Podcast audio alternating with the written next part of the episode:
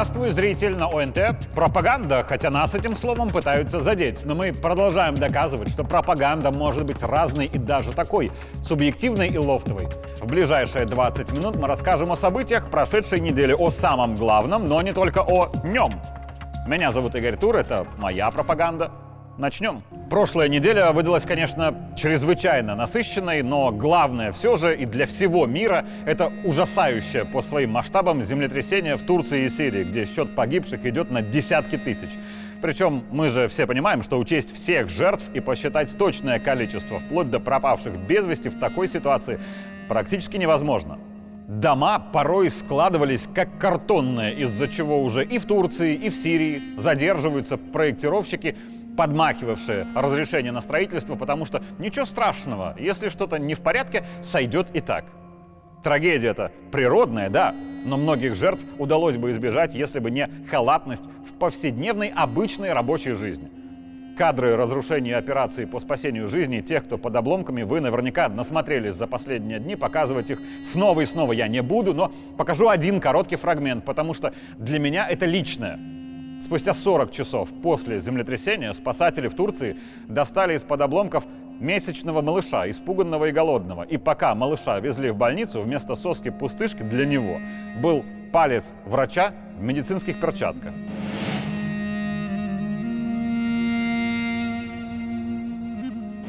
Вы знаете, у меня ровно такого же возраста сын. Маленький, миленький и хорошенький. Чудо, что такой же малыш в Турции выжил – но что с его родителями? Живы ли они и что будет дальше? Вот с этим мальчиком неизвестно никому до сих пор. Я к чему? Конечно, у нас в жизни и у нас в стране есть проблемы. И опасность войны у нас есть. Поэтому и больше военных в стране, и проверяют в гражданских военкоматах. Да, это чуть пугает и чуть дискомфортно. Цены из-за этих санкций у нас все-таки чуть быстрее растут, чем хотелось бы. Зарплаты, конечно, тоже растут, и вроде как государство полностью перестроилось в своем экспорте на восток, но да, было неприятно. И беглые там что-то из-за границы кричат. И внутри страны мы порой уже ругаемся между собой, потому что все привыкли ругаться. 2020 вроде как отошел в историю, а привычка ругаться осталась. Да, это чуть раздражает. И погода, конечно, такая чертовка. Могла быть и получше. Или уж зимушка, зима суровая. Или давайте лето, а то слякоть, темно. Вставать по утрам тяжело, работать лень и так далее. Да, и такое бывает. Но в целом, знаете, у нас ведь глобально нет проблем. Вот в Турции и Сирии проблемы, в Украине проблемы, в Европе с ценами проблемы куда хуже нашего, в Азии проблемы с уровнем жизни, в Африке проблемы с уровнем смертности. А у нас вот, если оглядеться по миру, вообще проблем нет. Быть счастливым на 90% это всего лишь личное решение каждого. Просто это решение нужно принимать каждое утро. И знаете, как легко становиться счастливее? Когда читаешь про тысячи жертв землетрясения, а потом видишь, как белорусские спасатели достают из-под завалов в Турции женщину. Вроде это всего лишь одна спасенная жизнь. И на общую статистику жертв она никак не повлияет. Но это целая спасенная жизнь, за что нашим ребятам из МЧС большое спасибо.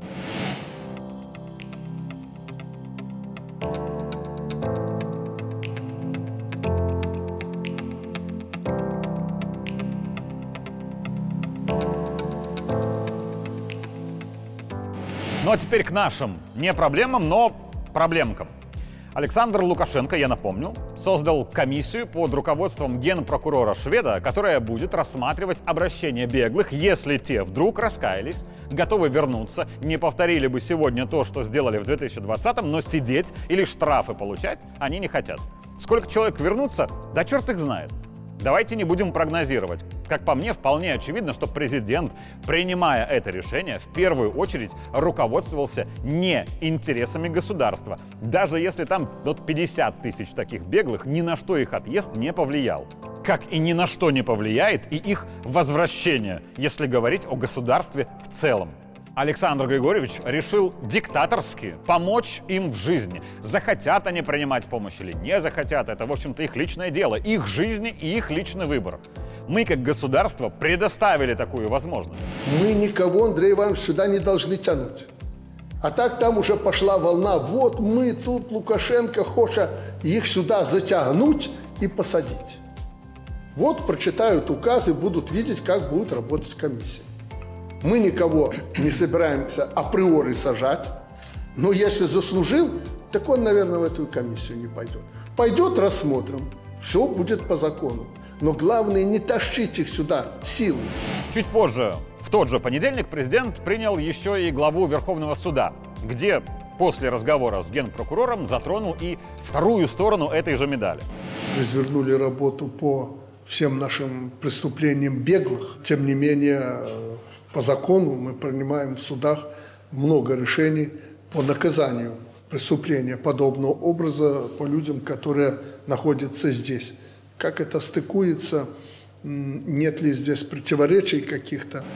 Раз уж оплот нашей государственности – это справедливое отношение к людям, то получается следующая ситуация. Если мы беглым, тем, кто за границей, готовы прощать, хоть решением комиссии, хоть еще как-то, их действия в 2020-м, чтобы у них была возможность вернуться в страну и жить нормально, а в то же время ровно за те же правонарушения внутри Беларуси будут продолжать задерживаться граждане, вот это несправедливо.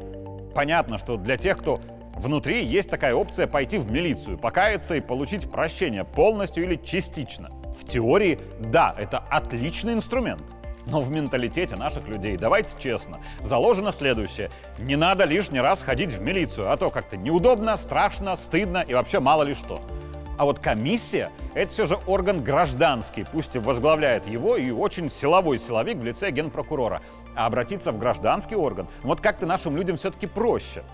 Так что, может, на будущее есть резон распространить работу этой комиссии не только на беглых, но и на тех, кто внутри страны, кто тоже раскаялись, готовы вернуться, не повторили бы сегодня то, что сделали в 20-м, но сидеть или штрафы получать они не хотят. Это исключительно в виде предложения и размышления. Но белорусская государственная пресса в этой медиа-войне должна ведь не только констатировать факты. Например, на прошлой неделе во Дворце независимости собиралось совещание по работе банковского сектора, где Александр Лукашенко поделился интересным прогнозом. Беларусь, ну, чуть ли не единственная страна в мире, которая гарантирует населению полный возврат вкладов, независимо от величины и валюты, в случае экономической несостоятельности банка. Но жизнь не стоит на месте, развиваются технологии, новые вызовы, новая система взаиморасчетов строится, в том числе в международной торговле. Словом, определенные изменения назрели.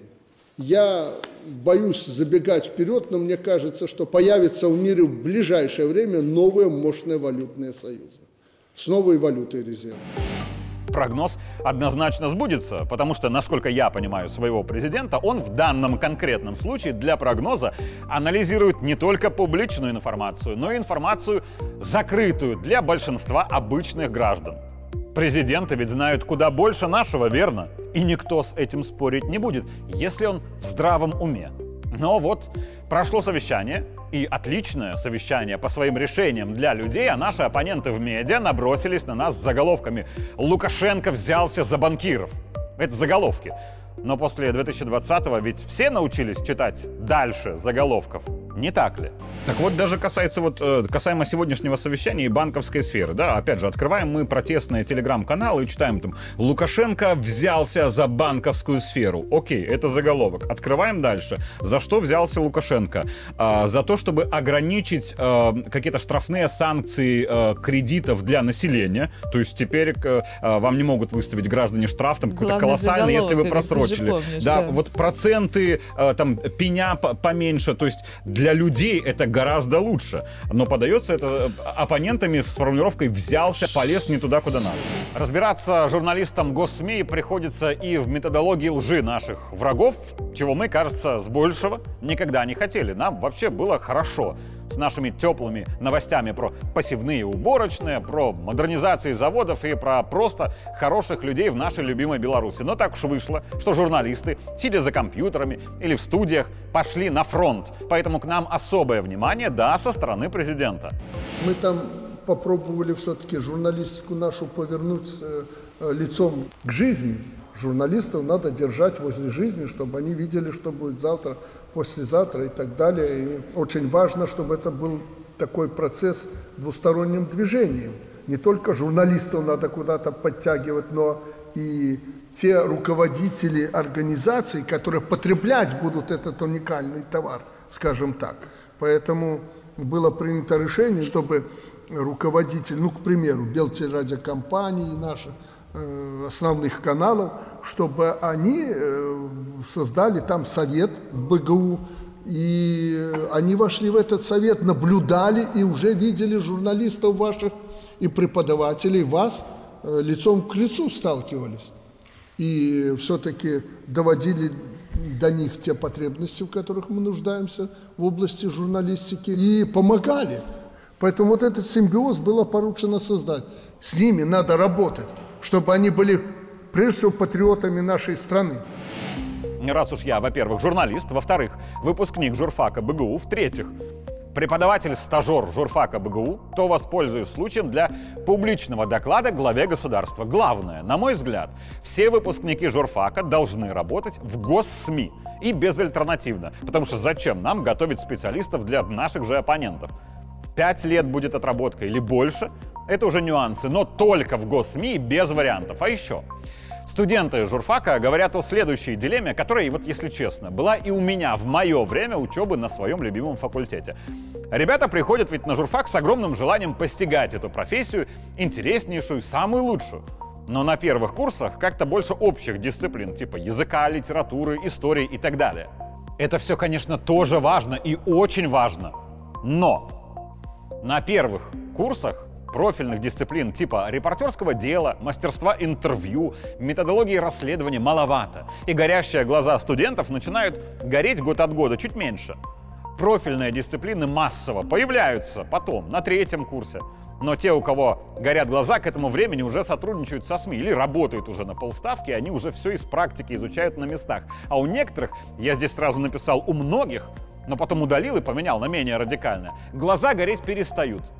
Так что предложение перевернуть эту пирамиду, сначала помочь горящим глазам гореть еще ярче профильными дисциплинами на первых курсах, а тонкости языка, стилистические нюансы и глубинное знание литературы и истории потом. А еще посмотрим с другой стороны. Есть у абитуриентов и студентов первых курсов журфака, на мой взгляд, чрезмерно романтизированное представление о нашей профессии, потому что обучение, то, которое не общее, строится на основе такой игры в журналиста и журналистику. А играет всегда весело, интересно и не напряженно. И именно такой эту профессию ребята начинают и считать. Но профессия наша другая. И как в любой другой профессии, здесь тоже нужно страдать. И страдать сначала, в первые годы, больше, до тех пор, пока ты не заслужишь свое личное право творить. Нужно будет писать короткие заметки, точные и лаконичные, что, конечно, не так интересно, как расследование. Записывать часы комментариев по одной и той же теме, что не так привлекает, как репортажи из путешествий. Первое время любой журналист мало говорит и пишет, а больше слушает. Они все со старта начинают работать в авторской журналистике, потому что мнение свое может быть у каждого. Но важность этого мнения нужно сначала заслужить. Модно говорить, что журналист — это образ или стиль жизни. Это правда. Но это как-то однобоко и попсово. Журналист — это профессия, то есть работа, где всякое бывает, а не только радость, развлечение и розовые пони в эфире. Об этом тоже нужно говорить студентам, чтобы у них было честное понимание их будущей профессии. Особенно сейчас, потому что сейчас подходящее время для рывка, о чем еще раз напомнил президент на встрече с учеными. Это момент. Маятник качнулся в вашу сторону.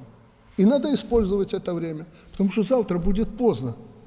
Завтра мир опять успокоится и будет почивать на лаврах, на тех достижениях, которые вы получили вот на сегодняшний момент. Потом надо воспользоваться моментом.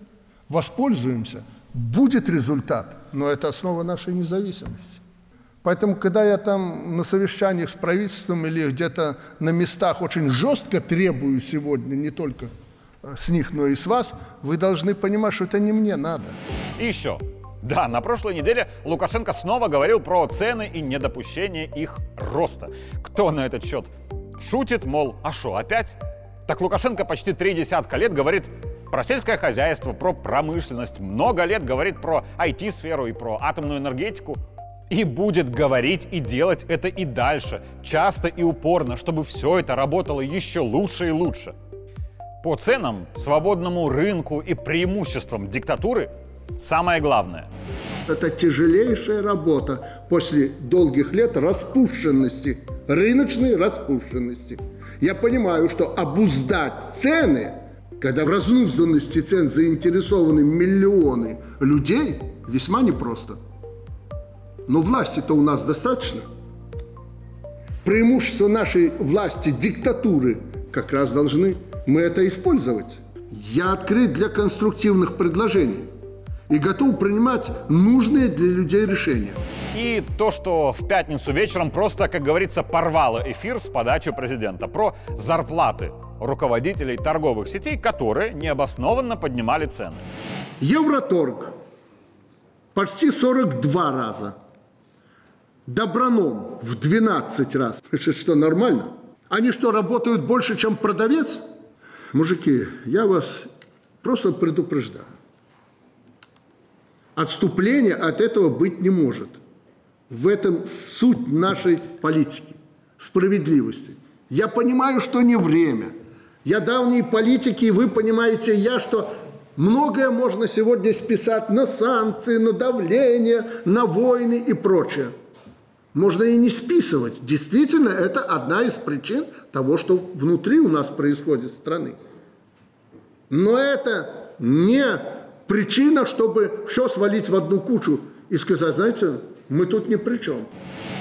Вот этот скриншот с зарплатами, пускай пока повисит, хотя цифры уже вроде как посмотрели все, ибо это колоссально интересно.